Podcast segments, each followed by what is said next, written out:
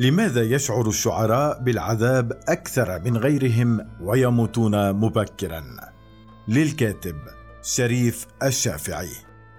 تبدو المعاناة بأشكالها المختلفة هي الباب الأوسع الذي يمكن الولوج منه إلى ظاهرة ترجل الشعراء المرهفين سريعا مغادرين العالم في سن مبكرة وآخرهم من مصر إيهاب خليفة 1972 2021 ومن قبله وسام الدويك 1971 2019 وشريف رزق 1965 2017 وأسامة الدناصوري 1960 2007 من أحفاد أمل دنقل 1940 1983 شاعر الرفض والاحتجاج والمقاومة المعروف ومن أجيال وعصور سابقة. المصري صالح الشرنوبي 1924 1951 والتونسي أبو القاسم الشابي 1909 1934 والعراقي بدر شاكر السياب 1926 1964 وغيرهم ومن الشعراء العرب القدامى طرفة بن العبد وأمرؤ القيس وأبو تمام وأبو فراس الحمداني وآخرون. على أن تعميم نظرية المعاناة والرهافة على هذا النحو لتفسير رحيل الشعراء مبكرا هو من قبيل التبسيط بطبيعة الحال. فإذا كان الموت يخطف الأكثر حساسية ومثالية ونفورا من سوءات المشهد وفداحة الحياة وقسوتها فلماذا الشعراء هم الأكثرية بين فئات المبدعين الأقصر عمرا؟ هل فن الشعر أكثر انفتاحا من غيره على بوابات العذاب؟ هل الشعراء أكثر من غيرهم تمردا ورفضا واستشعارا للفجعية؟ فقد يلجؤون إلى مواجهة المستحيل ومحاربة طواحين الهواء أو إلى الانسحاب اللا ارادي أم أنهم أقل من غيرهم قدرة على المقاومة فقد يلجؤون إلى الزهد والعزلة أو تدمير اللذات. محنة العذاب. مقولة نيتشه الشهيرة النوابغ يموتون في شبابهم لأنهم طيبون أكثر مما تستطيع الأرض تحمله. تبدو حاملة في طياتها مساحة جزئية من مساحات الإجابة عن السؤال العريض. لماذا يغادر الشعراء مبكرا؟ الشعراء يموتون في عمر الزهور لأنهم نوابغ بمنطق نيتشه. لكن لماذا تبدو حياة الشعراء داخل خانة النبوغ؟ وهذه حقيقة إحصائية أقصر من حياة غيرهم من المبدعين والأدباء النابهين. الذين يكتبون الروايات مثلا أو المسرحيات بالمنطق الاستسهالي ذاته وبالبساطة ذاتها قد تكون الإجابة لأن الشعراء أكثر نبوغا والحقيقة أن التساؤل لماذا يرحل الشعراء مبكرا بالرغم من أنه ينطلق من يقين الإحصاءات والقياسات الدقيقة لمعدلات أعمار الشعراء الأقصر من غيرها من معدلات العمرية فإن الإجابة عنه لابد أن تظل احتمالية غير مؤكدة. ولقد سمعت لغة العالم بقوة إلى رصد ظاهرة الرحيل المبكر للشعراء، لكن تفسير الظاهرة لا يمكن أن يضخ لنظرية علمية محددة، وإنما بترتيب على افتراض واستنتاج وقراءات وتحليلات يسهم فيها العالم والباحث الاجتماعي والمؤرخ والناقد الأدبي وغيرهم. بل ويسهم فيها بقدر كبير الشاعر ذاته موضع الدراسة وذلك بما خلفه من إبداعات قد تكشف مقدمات موته المبكره وأسبابه.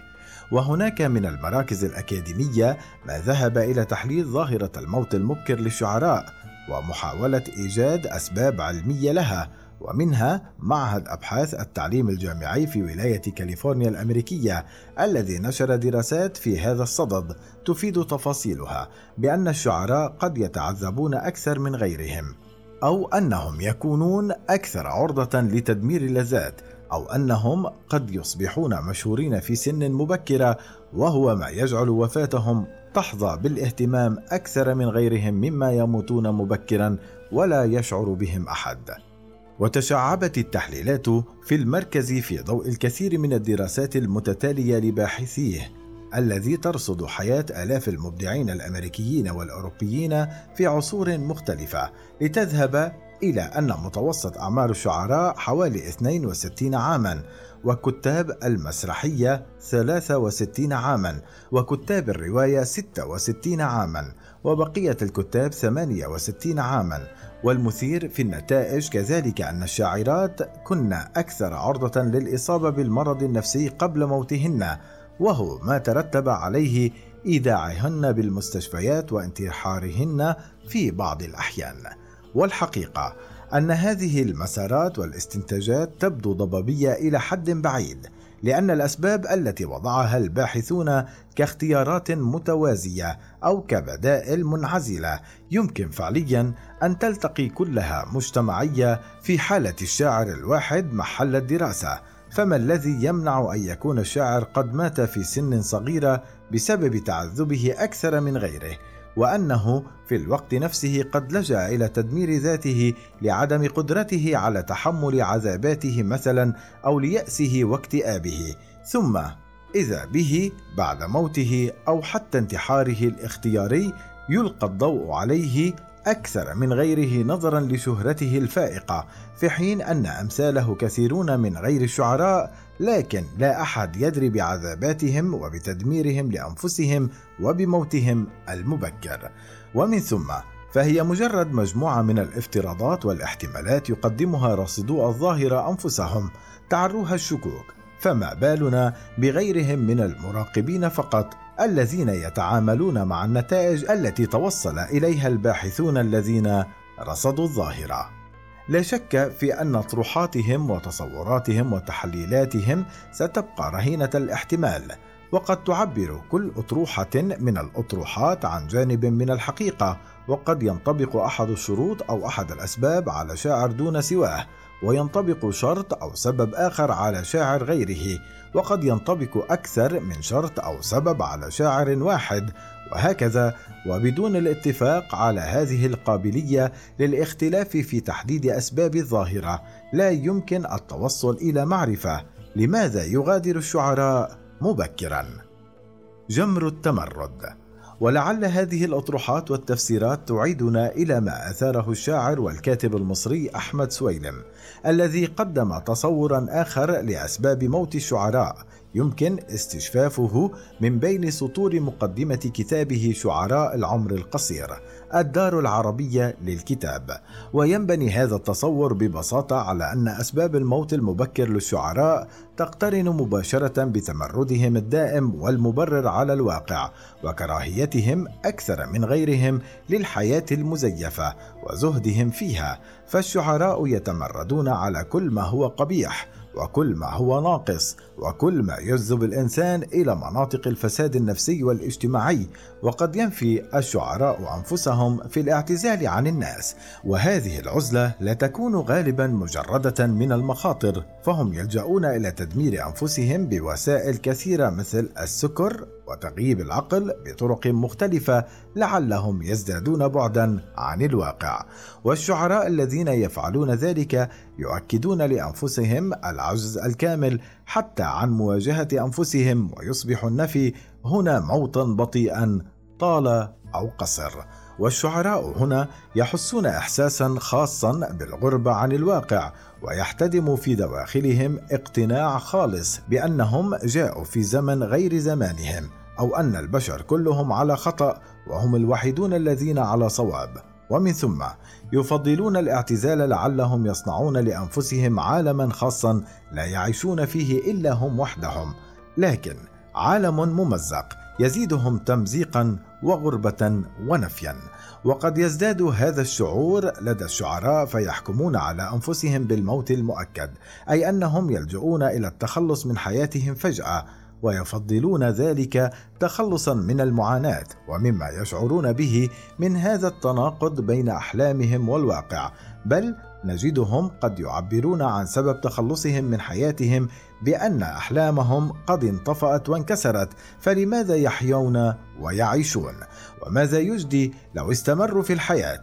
ومن ثم يفضلون أساليب النفي والخلاص على أسلوب التراجع عن الموقف والسير في دروب متعرجة والاستجابة إلى بريق يبعدهم عن تحقيق أحلامهم فيفضل الشعراء أن ينجوا بأنفسهم ويؤثرون الموت المبكر على الحياة المزيفة التي تسقط أذكارهم وتجعل منهم مسوخا في المجتمع وأمام أنفسهم وضمائرهم.